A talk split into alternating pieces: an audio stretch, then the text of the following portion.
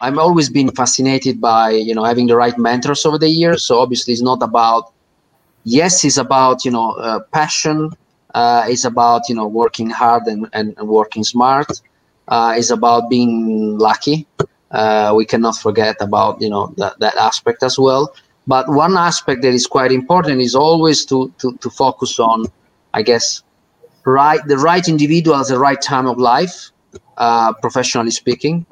Uh, because you know the mentors over the years are the person that really are gonna extract you know from from from you uh, the right mentors obviously.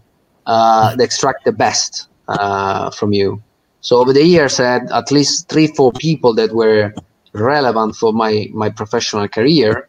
And you know yes i had probably you know had the passion.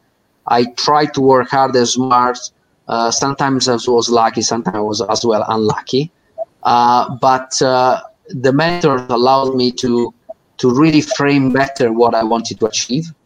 Uh, and also, you know, to, to show the, you know, more the weaknesses as well. So sometimes, you know, it's not about improving what you do very, very well, but also to improve what, what are your weaknesses that, you know, when, when you are younger, you are still kind of trying to, to address them.